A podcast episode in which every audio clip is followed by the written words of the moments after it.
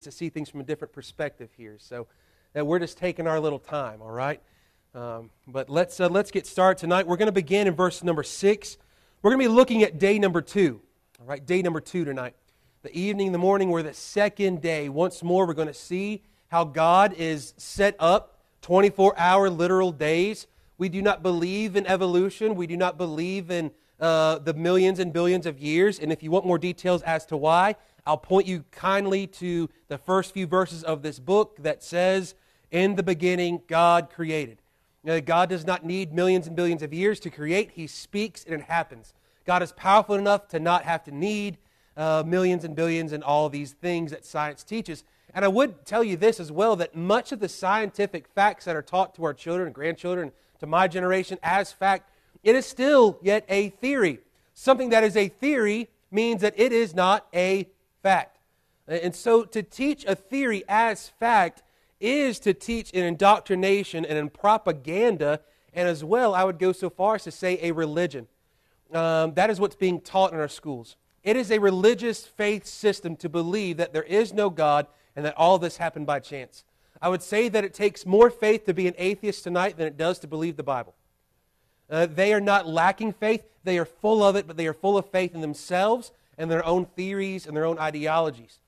And so ultimately they worship themselves or they worship the devil and his lies in this. But tonight, I'm thankful that we can see a God who speaks and it's done, who creates by his will, by his power, by his authority. He does so even for his own glory. And as we're going to see tonight, how the heavens declare the glory of the Lord. Everything should declare, everything is for the glory of God. Now, verse number six, I'm going to read verse six, seven, and eight for us to understand the whole day of day two, and then we're just going to work our way through it and just um, try to understand it better tonight. And God said, Let there be a firmament in the midst of the waters, and let it divide the waters from the waters. And God made the firmament, and divided the waters which were under the firmament, and the waters which were above the firmament, and it was so. And God called the firmament heaven, and the evening and the morning were the second day. How many of you love to use or continuously use as a daily vocabulary the word firmament? Anyone? Me, me either, right? We don't use that word too often, do we? This is going to be the key word of the night firmament, right? And you can try to say it three times fast, really quick firmament, firmament, firmament, firmament, right? You can kind of stutter a little bit. The word firmament, though, we're going to deal with is going to understand that word is going to help us understand what happens on day two. Every other day seems a little bit easier to understand, right? God made light and dark, and, and here, what does God make? What does firmament mean? What does the dividing of the waters? That doesn't sound like creation, but really what He's going to be doing on this day, on day two, is a day of demonstrating His power and authority over dividing the waters from the waters that were already there. Look at back this. And the earth was without form and void, and darkness upon the face of the deep. And the Spirit of God moved upon the face of the waters. We find there's waters, but we go, where do these waters come from? What, are they, what do they look like? All this stuff. Uh, we're going to see and address a little bit of what the waters look like, the importance of it um, over the next few verses. Maybe not tonight, we might not get to it, but water plays an important role. Number one, we're made up of mostly water. Two, you need water to drink. Um, if not, you will die. Right? You can go, from my understanding, now somebody smarter here tonight can please correct me, but I believe you can go longer without food than you can water. Is that right? Most of y'all in agreement, right? Someone test it out and then let us know how it goes, okay? Not it, right? I'm not volunteering, right? Now, here the word firmament. It is a noun. It is the word rakia. Rakia. It is uh, related to the verb rakah. It literally has an understanding and gives the picture. Now, remember, this is Hebrew. All right? You and I don't speak Hebrew. We have to really study to understand it, and I'm not that good at it. If you want to know how to pronounce these words, try your best and then add some phlegm, and then you've got Hebrew, okay? That's normally it. That's the golden rule here. But to understand the picture of it, the Hebraic language is much of pictures. It, it, it, makes much and brings these things to mind. Many of the words are very broad in its understanding, as we'll see even with this word translated as firmament, okay? Um, but it has the understanding or picture of a beaten metal plate or bow a firmament that is firm or the vault of heaven. It is something that is stamped, something that is crafted, something that separates, something that serves a, a purpose. And so it is translated in uh, many of the modern English translations today as the word expanse. Now, when you hear something as expanse, we think of the word expand. Now, that's a little bit of the idea of firmament. Uh, we're going to see that that doesn't quite serve it justice, okay? Uh, we're going to see that it is much more than that. But look here. He says, And God said, Let there be a firmament in the midst of the waters, let it divide the waters from the waters. And then he gets into verse number 8, and God called the firmament heaven. In the evening, the morning were the second day. If you read verse 8, do you question and go, I thought he already made heaven? I do. He says in Genesis 1 1, In the beginning, God created the heaven and the earth. So, which day and when did he make heaven? What is heaven? We're going to answer that tonight, but the, the statement of uh, verse 1 1, in the beginning, God created the heaven and the earth. You know what that does? It's a broader statement for the rest of chapter 1 and 2. It is saying, God created the heaven and the earth. And then verse 2 through the end of cha- through verse 2 of chapter 1 through the end of chapter 2 is going to say, and here's how he did it. And here's what that looked like. Here's the details. Verse 1 says, God did this, right? Everything that is in heaven, which heaven, as we're going to see, is everything that is visible and invisible, right? Whether it be thrones or dominions or principalities or powers, all things are made by him and for him, right? There was nothing created without him, right? By him all things consist, hold together. Then we find the rest of Genesis 1 and 2 is going to say all these details. Here's what happened on day 1, day 2, day 3, day 4, day 5, day 6, day 7. And then we're going to get into chapter 2, which is going to give some more of the details about some of those specific days. God does this for a greater purpose. He is showing, this is who I am. I'm revealing myself to you so that you know everything that you see or don't see, I made it. Everything that you understand and the many things that you don't understand, I made it. I created it. Now, uh, it is interesting. I want to turn with, uh, turn with, well, I'll just do it for you. You don't have to. I'll be nice. See? Can't say I did something nice to you today, okay? Psalm 19, verse 1 tells us this The heavens declare the glory of God, and the firmament showeth his handiwork. And that is a, a, a often quoted psalm. It, it shows us the importance that the heavens themselves declare the glory of God. The heavens, meaning that which is visible or invisible, it declares the glory of God. Why? Because anything that is created declares His glory. I want to give you an example. Uh, if there's someone who is a artist, right, and they paint, we'll just say like a, a, a flat rock, and they paint beautiful scenes on it, right, and then they lay it outside of a church somewhere for people to take. I don't know if you've ever heard of that, but or not, but it happens here, okay? it's someone there gets a little bit of credit for that. Why? Because you see, someone took the time to, to sculpt, to make, to create such a thing. And so God gets the glory. Why? Because He's the one that spoke and formed and fashioned all things, the, even the great things that we don't understand, which, according to science, science is right on this one, we don't understand much of which we think or wish we did. It has often been said, I believe, that we know more about outer space than we do even our own oceans and the depth. It is startling to imagine the depth of knowledge that is out there that we don't grasp or understand. Yet God knows all because God is the one who made these things. Now, here, the, the real thing that is taking place here is that God is going to be taking this day two and is not going to be necessarily making one particular thing, but He's going to be making a whole lot of the laws of the universe. And He's going to be expanding the universe and going to be expanding what we see and preparing the earth for the next few days uh, of creation, where he's then going to start putting things there in place, ultimately for the peak point of man to enjoy and to cultivate and to, to rule over. Now, uh, I have here for you one commentator writes When the light had been separated from the darkness and day and night had been created, remember that was day, day one, there followed upon a second fiat of the Creator. The division of the chaotic mass of waters through the formation of the firmament which was placed as a wall of separation. Remember that idea of the word rakia.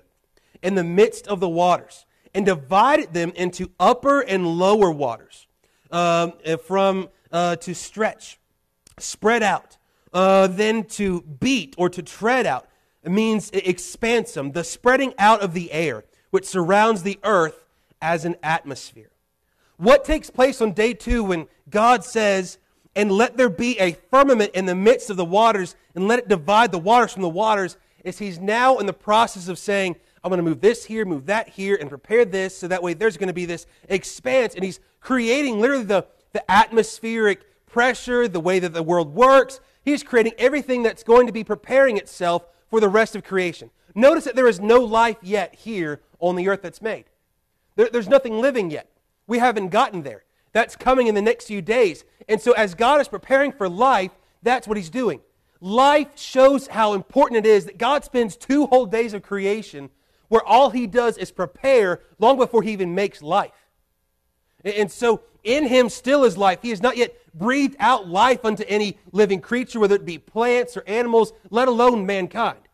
But God is preparing for that ultimate time, preparing for that, that day. So the earth then is also not the earth now. I know you because I know me.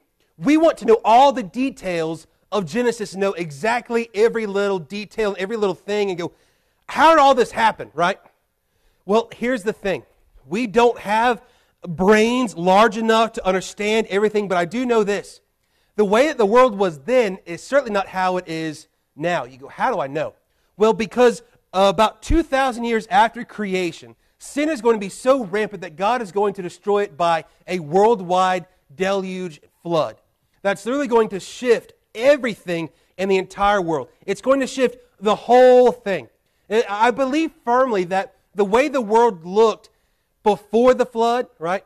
Um, it's often referred to as the, the antediluvian, um, these people before the flood, before this deluge. I believe that everything looked different. And it operated maybe even in a different way. Now, uh, the flood changes things. Why? Because sin changed everything. Earth before the flood is different than today because the sin and the flood would change life as we know it in the world as we know it. It has been said here that this expanse or this firmament that God has created and divide the waters from the waters and these atmospheres and all these things. Uh, one author who is uh, very famous in, in, a lot of the theological world about, uh, he's one of the early creationists, if you will. Um, he, he, developed these, many of these things. His name was Henry Morris. Henry Morris and others suggested in the early 1900s, mid 1900s, that the earth had a canopy or blanket of water that created an environment that gave continuously pleasant weather no rain, but rather dew to water the lush vegetation and a great amount of water to create a deluge during the Noahic flood, meaning this that this firmament is the idea that he believes is creating a sort of canopy uh, uh, of cloud above that is almost making this sort of greenhouse for the world that keeps it at a good constant temperature. And I, I believe that there might be some merit to this only because when we look at the Garden of Eden, we know that it is a type of paradise. Now, there was a book written long ago, uh, well, not too long ago, but, but years ago that talked about paradise lost and paradise found.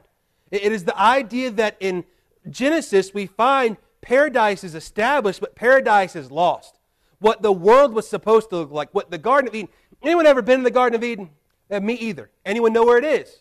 Right? Me neither. But it's said to have been in the Middle East during this time, based upon the rivers, somewhere in there.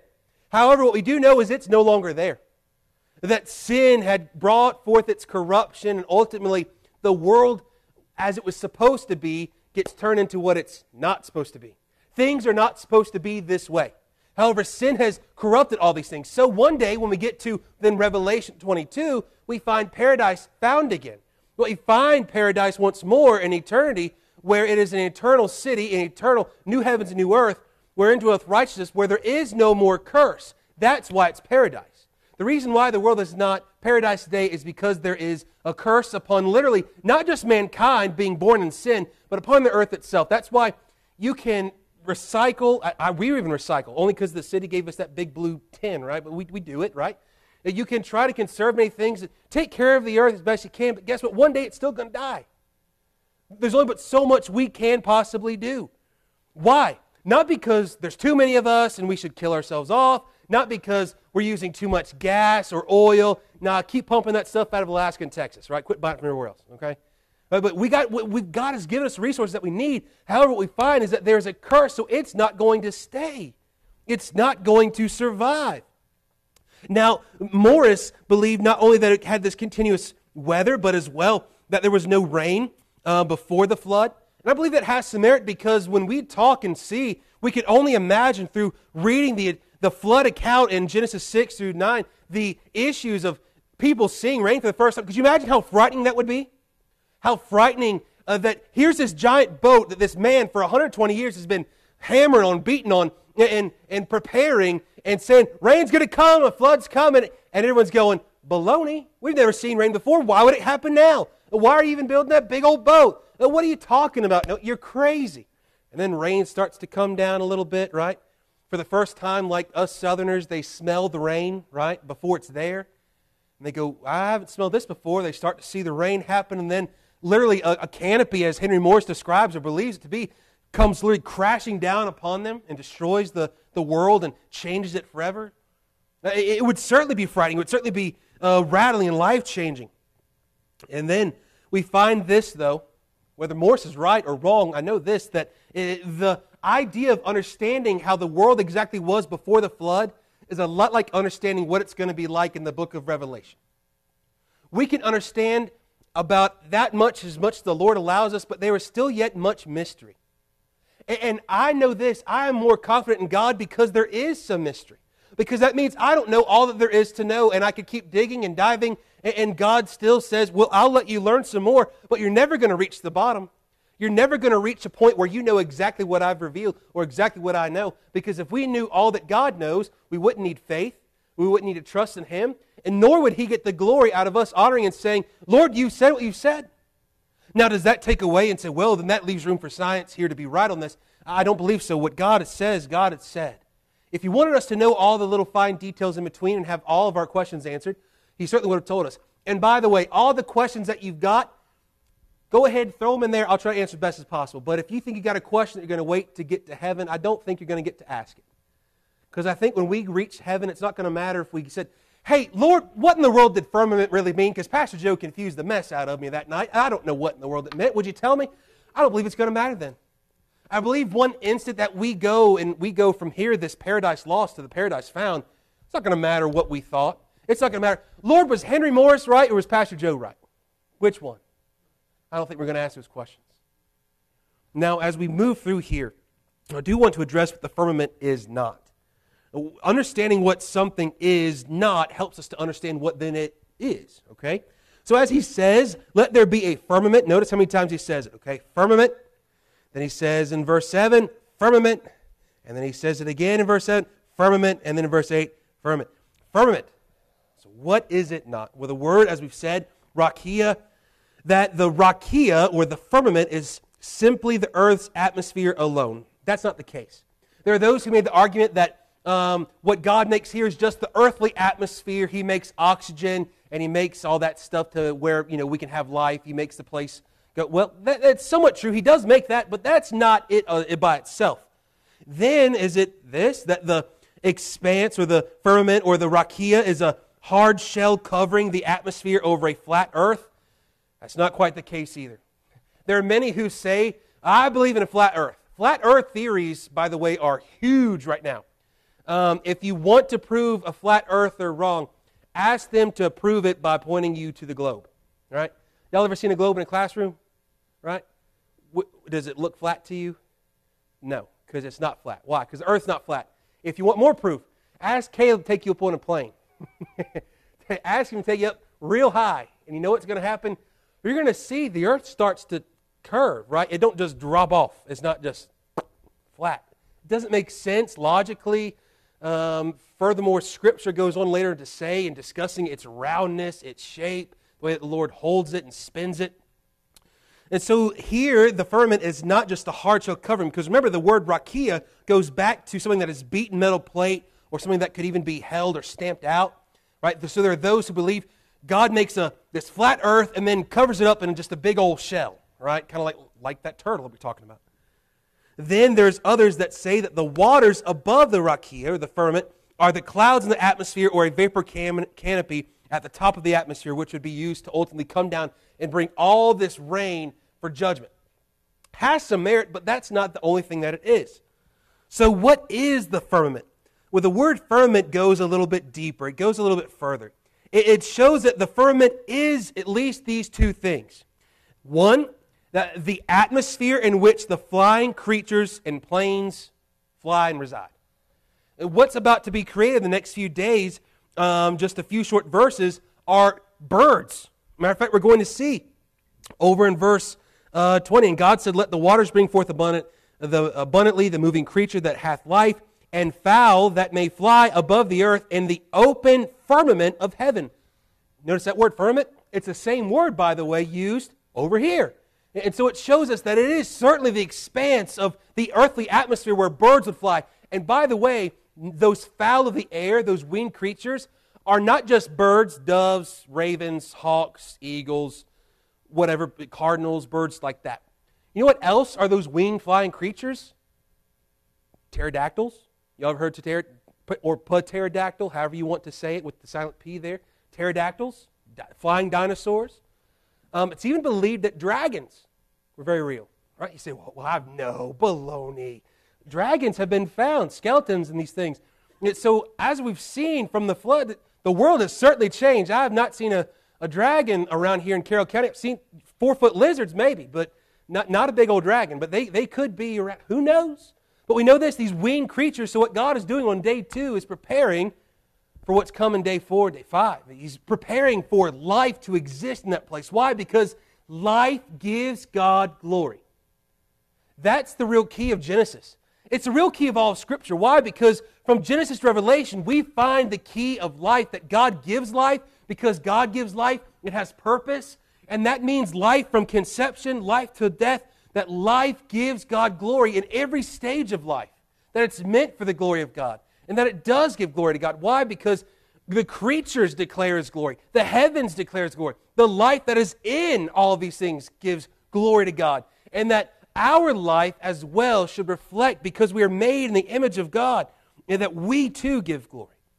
The second thing that we find that the firmament certainly is is the expanse of the outer space of the universe. It is that God then divides and says, okay, water's going to be here and water's going to be boom. This great canopy that I believe is not just covering the earth, if you will, but rather the universe itself. Now, scientists say that there's water out there. You've heard them say that there's even signs of water that in other planets, but we haven't quite gotten there yet. We don't know how that water got there. They talk about it on Mars. Mars is the big one, right? They say, okay, we went to the moon, now we want to go to Mars, okay? Mars, that's the big shift. Matter of fact, I believe they're even trying to plan one for about 10 years out to try to get there. Um, anyone signing up to be the first one, right? Nope. If you want to go to Mars or someplace like that, like this foreign world, you could probably just drive out of the county and experience a whole lot, right? But Mars is, that's the key there. They say, uh, well, there's signs that there once upon a time used to be water there. Well, maybe there was. How did it get there? We don't know, but we do know this that God divides and separates these waters, and this expanse, this word firmament, is showing a division not just on the earth between the waters and the atmosphere, but as well as the rest of the universe. How do I know? Because you follow the rest of the Genesis chapter 1 account, and what takes place is we're going to find that then God says, as I'll just read through here, right? We're not going to address all of it tonight, but it says, and God called the dry land earth, and the gathering together of the seas, water, he called seas, and God saw it was good. God said, let it bring forth grass and herb yielding seed, and the fruit tree, and, and, and he moves forward. He goes in the evening, in the morning with the third day. Then we get to the fourth. And God said, Let there be lights in the firmament of the heaven.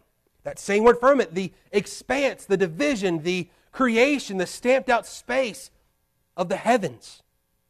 If we could say anything is created or done on day two, it is that the heavens are divided and declared. The heavens are separated. This is where we come now. There is the divisions of the heavens. When we see the word heaven, in the beginning, God created the heaven and the earth. The word heaven there is using as a threefold. Now, why is it threefold? Well, because it's Elohim, who is the triune, thrice holy God, who is doing such. This uh, usage of the three, it is that showing a, a, a perfection and a, a, a, working together. It shows a greater purpose. And so we find here this heaven, this word heaven, that God rules over all heavenlies. So, does that mean that God rules over what happens in our universe? Yes. Does that mean that God knows what happens and is in control of what happens in our atmosphere? Yes. I don't believe that there's a single hurricane, tornado, or storm that happens that God doesn't know about. God certainly does. But what are we told later on about, this, uh, about Satan that he's called then the prince and power of the air? The air is often re- reference to that which we see in our atmosphere, in our, in our world. And so, because of sin, it's given over that for a season that Satan might be able to, to have some uh, rule, but only Satan can do what is allowed of by God. You want proof? Go read Job. He can't touch Job or his family until he gets permission from the Lord himself to do such. And so we find that the, the devil himself is, is on a leash, if you will. He can only go as far as God allows him to go. And now then we find that those these heavenlies, that God not only rules that, but he rules all throughout. These three heavens we're going to address, and we're going to have some Bible flipping fingers on, so I hope you brought them with you, okay? First of all, the first heaven, an understanding firmament. It is the atmospheric heaven. This is our immediate earthly atmosphere. This is where the birds fly, the, the flying creatures, the airplanes. This is what we can see. This is the blue sky that we see today. This is where the clouds are. This is where the beauty that we can see. And, and it certainly is beautiful, isn't it? It's beautiful in the day because we see the, the clouds and the sunshine and the, and the blue sky, and we see the clear air. I love it after a storm or, or after a, a snow, the day after a, a good snow. What do you see? It's as clear as can be. And then we find even at night this atmospheric heaven. But we find in the day that God shows us the blue and the clouds to show his, his power and his glory and, and this firmament that he's created, dividing. Notice, even the, the blueness of the sky, almost picturing the blueness of the waters of which he's divided. He's going, boom, you up there, you down here. We find then as well, though, at night, that he divides it, yet still to show us then what he creates to stick up in the rest of the heavens, what we would call the heavenlies or the cosmos, the, the luminaries of the night sky, the sun, the moon, the stars, the galaxies, the Milky Way, which we're in. And as we've talked about, we're one spiral galaxy out of hundreds of billions times hundreds of billions of galaxies, even ones that have not even been discovered. And we've talked about how scientifically you could literally step outside tonight if the moon was out and you could look at one spot in the moon, and if you could see where the moon is covering the whole night sky, that in of itself would be a billion plus galaxies. It's mind boggling to think about how small we are, and yet God looks upon and knows our life, knows our hearts, and cares for us. And that God made all those things by His power and for His glory. And He does so so that we might know Him. Because the heavens declare His glory, the heavens are used to point us to the Creator. However, the issue that's going to happen later on in Scripture, and even today, is that these heavenly things that He makes and the creation that He makes, that there are those who twist it and worship the creation or the creature rather than the Creator. That's the world in which we live in today. Now, uh, I want to turn in just a few pages in Genesis chapter 6, verse number 7. This is going to give us the first, um, I'm going to give two for each one of these heavens, if you will, the three heavens, this division that he gives. Genesis chapter 6, verse number 7.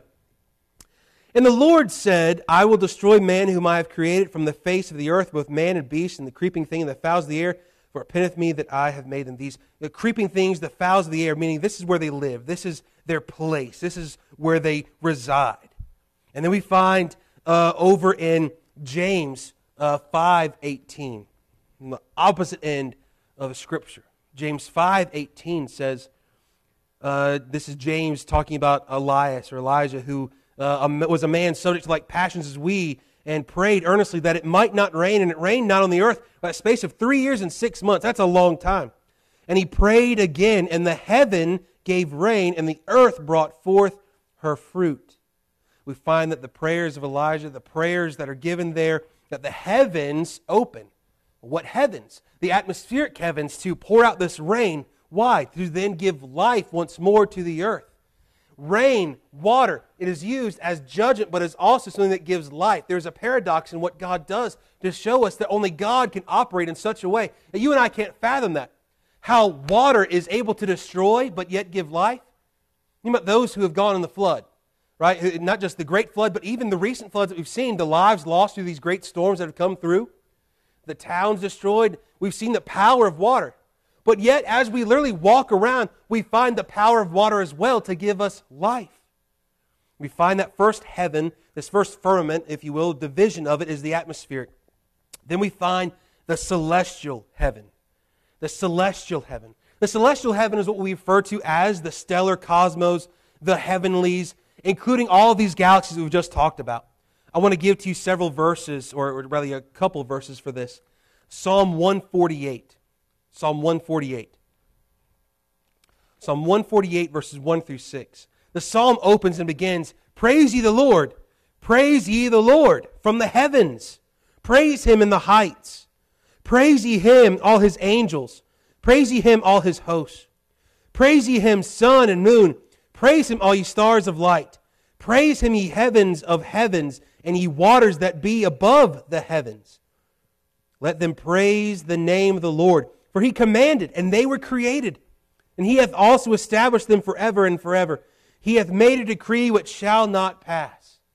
What truth is found to show the mightiness of God that he divides the water? Literally, he says uh, in verse number four, talking about uh, as we d- addressed in Genesis uh, on day two, that he divides the waters from the waters and creates this firmament to separate the heavenlies, if you will. It says, Praise him, ye heavens of heavens, and ye waters that be above the heavens. It is believed by, by one author for, in an Answers in Genesis article that the, um, the division of the waters is certainly here on the earth in the atmospheric, but then that the water even being on the outside of the universe of itself to hold all things together. This life giving, this protection, this sort of canopy, if you will, over all of God's creation. Which certainly does bring light to some extent because we go back to Genesis 1 2 and what is happening. The Holy Spirit is brooding upon the face of the waters, covering it, preparing it um, for life. That's exactly what God is still yet doing, protecting this life, this creation. And notice then in Psalm 148, verses 1 through 3, we find the heavens, his angels, the hosts, sun and moon, the stars of light. You and I get to see the sun, moon, the stars of light, don't we? You and I don't get to see physically or literally the angels or uh, these heavens of which he's discussing, but we find that this is covering a whole range of things that are far beyond our comprehension, e- even up into the sky where we see the heavenlies. Uh, the, when we see the sun, right? Don't get to a staring contest, but it should certainly direct us not to worship the sun, but rather to worship the God who made the sun. When we see the moon, it should not make us want to worship the moon, but rather the one who hung the moon to give us tides, to help with our gravitational pull, Right? That's who we should worship is the God who made it, who formed it. As it says in this psalm, the one who established it, the one who commanded and they were created. God speaks, he commands, and it happens. Then, for more evidence of this, of the celestial heavens, Deuteronomy uh, chapter 4, verse 19, it says, Unless thou lift up thine eyes unto heaven, and when thou seest the sun and the moon and the stars, right? Notice that word heaven, the heavenlies, this celestial heaven, if you will. Once you see the sun, the moon, the stars, even all the host of heaven, shouldst be driven to worship them and serve them, which the Lord thy God hath divided unto all nations under the whole heaven. We find here that God warns the people you will be tempted by these pagan nations that you're about to encounter to see the sun and to worship it. You'll be tempted to see the moon and to worship it and the stars to worship it. You want examples of how it happens today? Today in pagan cultures, there are still yet those who worship the sun god, as they call it. There are those who worship the sun. Why? Because if you take away the sun, we have no warmth, we have no light, so we're in darkness and we have no light. If we're uh, a mile closer to the sun, we're too hot, life can't happen. If we're uh, too far, life still can't happen. We see the importance of it. So they worship the sun, even still today in many cultures. How about the moon? Who worships the moon? Well, I'll tell you, Muslims do. It is the moon god, Allah, that they claim. That's why you see in Islam, they have the crescent moon and the star, because ultimately they worship the celestials. And that's why, even for thousands of years, those in, in Arab or Middle Eastern nations, they have been uh, math mathematicians and they have uh, studied the stars and have been able to track and to trace and to explore and to navigate and to be able to know the stars and the, the galaxies and many different things that are, that are there. And they worship. How about the stars? Certainly happens today.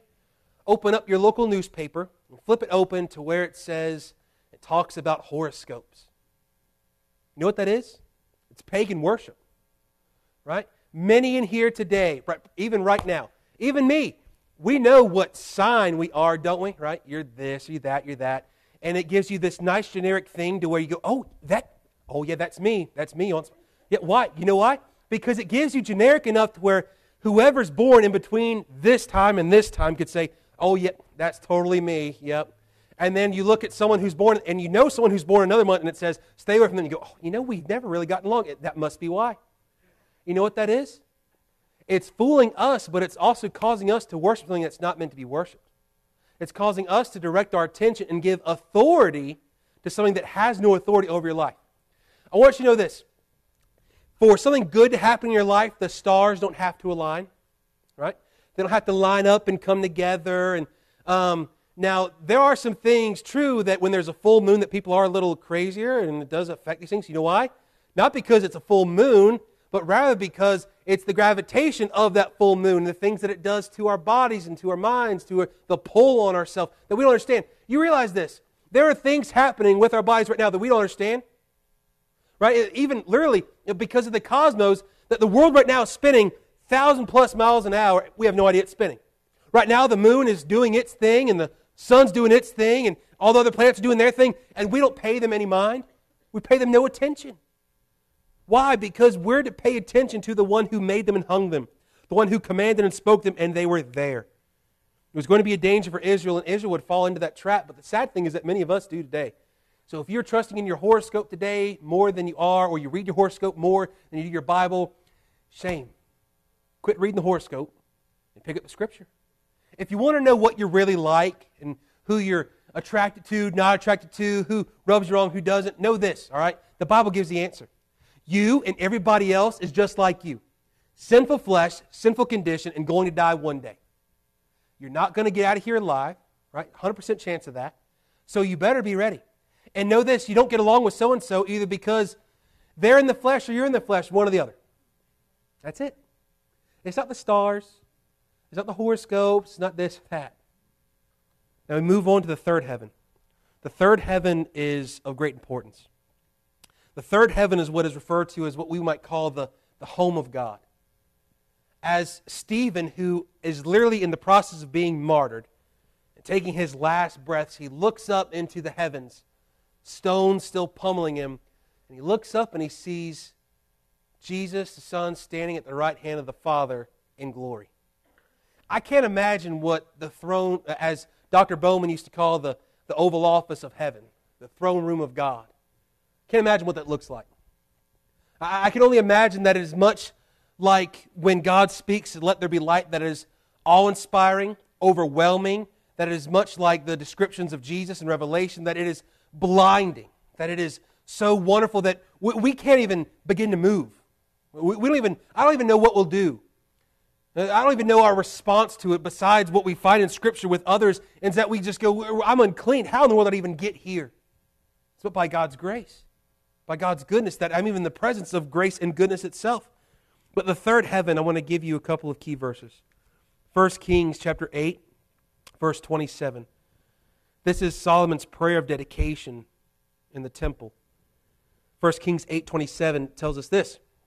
But will God indeed dwell on the earth? Behold the heaven and heaven of heavens. How many times do we say heaven? Heaven and heaven of heavens. We've talked about the importance of three, haven't we? He says, cannot contain thee. So, now let's put that into what we've just been talking about. Can just the atmospheric heaven of our earth contain all of God?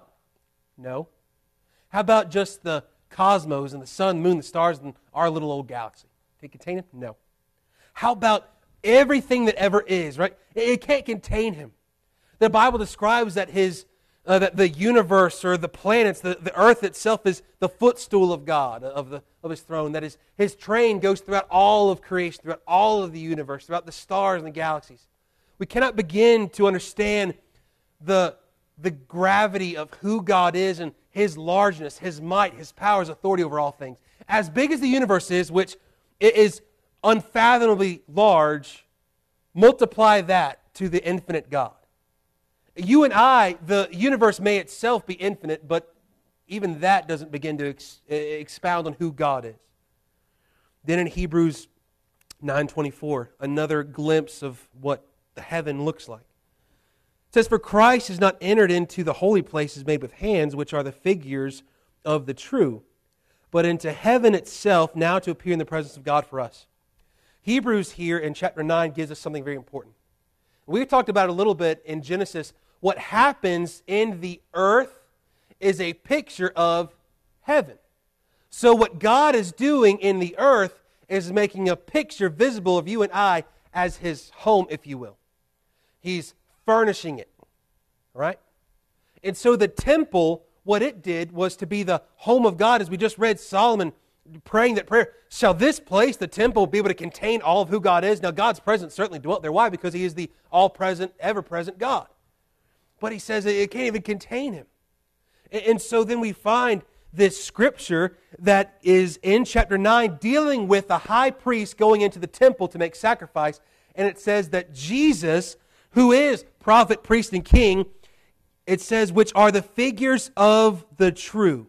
That he's entered into the holy places, not made with hands, but which are the figures of true. It means what happened in the temple is a figure or a picture or a type of the heavenlies itself, of the home or throne room of heaven, of where God is now.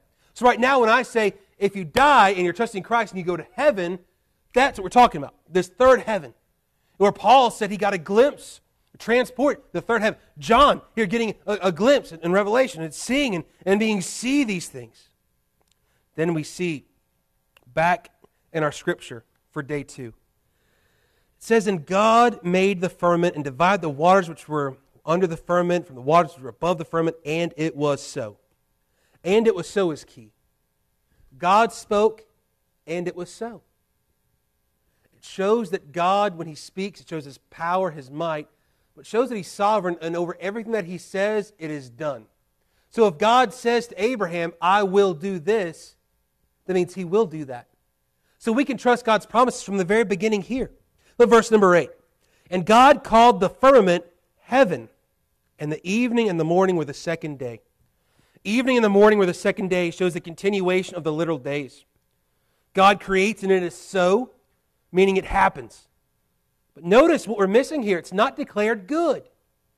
Many of the other days say, and God saw it was good.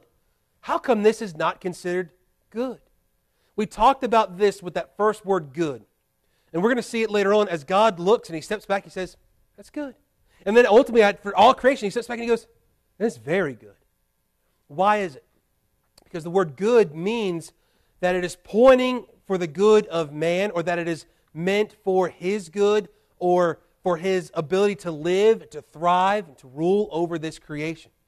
So, what God uses the word good, he's saying, This is good for my creation. This is good for man. He, it is livable, it is profitable for him. And so he's making it and preparing it, but it's there, but not quite ready yet for man. What happens on day one, two, and three is preparing for life to come on days four, five, and six.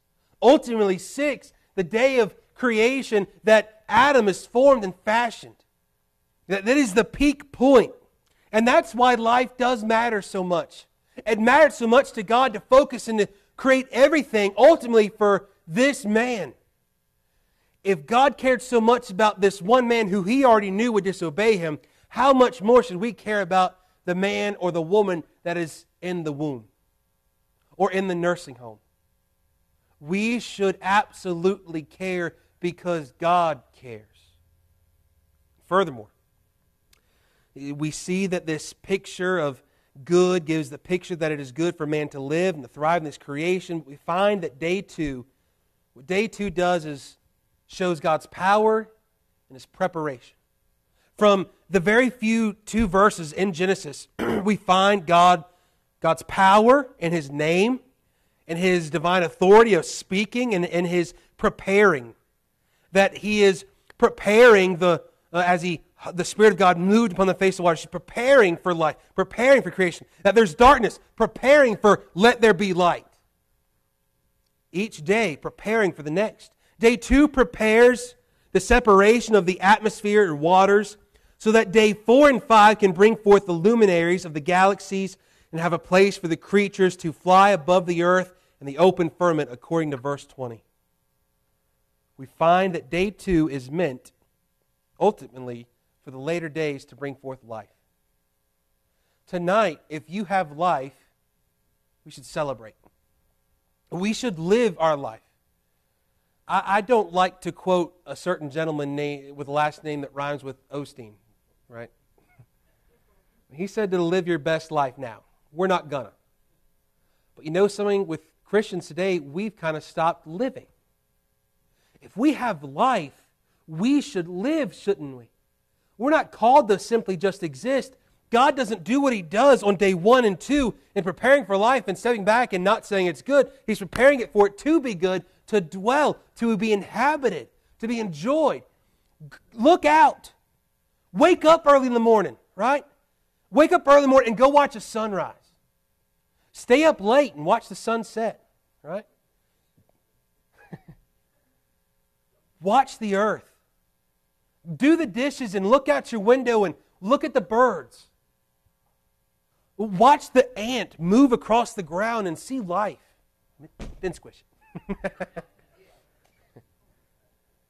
Maybe. Right? It's up to you. I'll leave that up to you. But look at life and see what God has done. Why? Because this life, as God is doing on day one and two, is preparing us for the next. And that today counts for our eternal life and that we should long for that eternal life. But before we're there, we should live this one for that one because what happens in this life is to be a picture and preparation for the next. So, what we see is when God divides these things and creates the heavens and the heavenlies and this division of the waters and the, this firmament, firmament, firmament, firmament, this expanse. He does so to prepare for something greater. He does so to prepare for life. Tonight, I would encourage you and challenge you this. Are you enjoying life? Are you enjoying it for the glory of God as He made and intended you to? If not, start now. Why? Because we don't know when our life is over on this earth. Don't wait for tomorrow to start enjoying it. Don't wait for tomorrow to get things right with your brother your sister. Don't wait for the next day or don't wait for your deathbed. Live today for the glory of God. See the light that He's declared. See the division which He's created that we live in this part of heaven now, but we're looking forward to the next heaven, the real heaven, the true form wherein dwelleth righteousness to be with our God forevermore. we long and look forward to that. I hope this, as we go deep and we take our time, I hope we can really chew and understand how big and mighty, yet close God is to us. That God, while He forms and commands these things to happen, they happen. He hangs the stars and the moon, He divides the waters and the air and prepares all this thing, but that same God wants to know you tonight. And that if you know Him, smile about it. Enjoy this life that He's given. Enjoy the fact that you know that one day you will be in that heaven with Him to enjoy an eternal life that we were always meant to enjoy without the curse, without sin, without tears, without goodbyes. Let us pray. Our Heavenly Father, we thank you for this night. Grateful for your word grateful for your goodness, grateful that we can just see who you are, that we can see that all that you did prepared for man, and Lord, that what you're doing now in, our, in the earth today is preparing for something far greater. Lord, we may not like the things that are taking place in this world today, the are certainly preparing us for the next and help us to long and look forward to that day, but while we're alive today, to live for today, to live today for eternity, for those things that count for forever. Know that today, as we see it just this, this day of creation that we've studied tonight, that we would see your power and your preparation, that you were always a God at work for us, for our good and for your glory. Help us tonight to know you more, to chew on these truths, to, to understand you more, not just that we would have heads that have facts about you, but that we would have hearts that have faith towards you. Lord, help us tonight as we go from this place to be used by you and for you. And Lord, we love you. We thank you once more for this time. In Jesus' name, amen. Y'all have a great night. Hope to see you Sunday. Sunday just might be full of surprises, so y'all be here.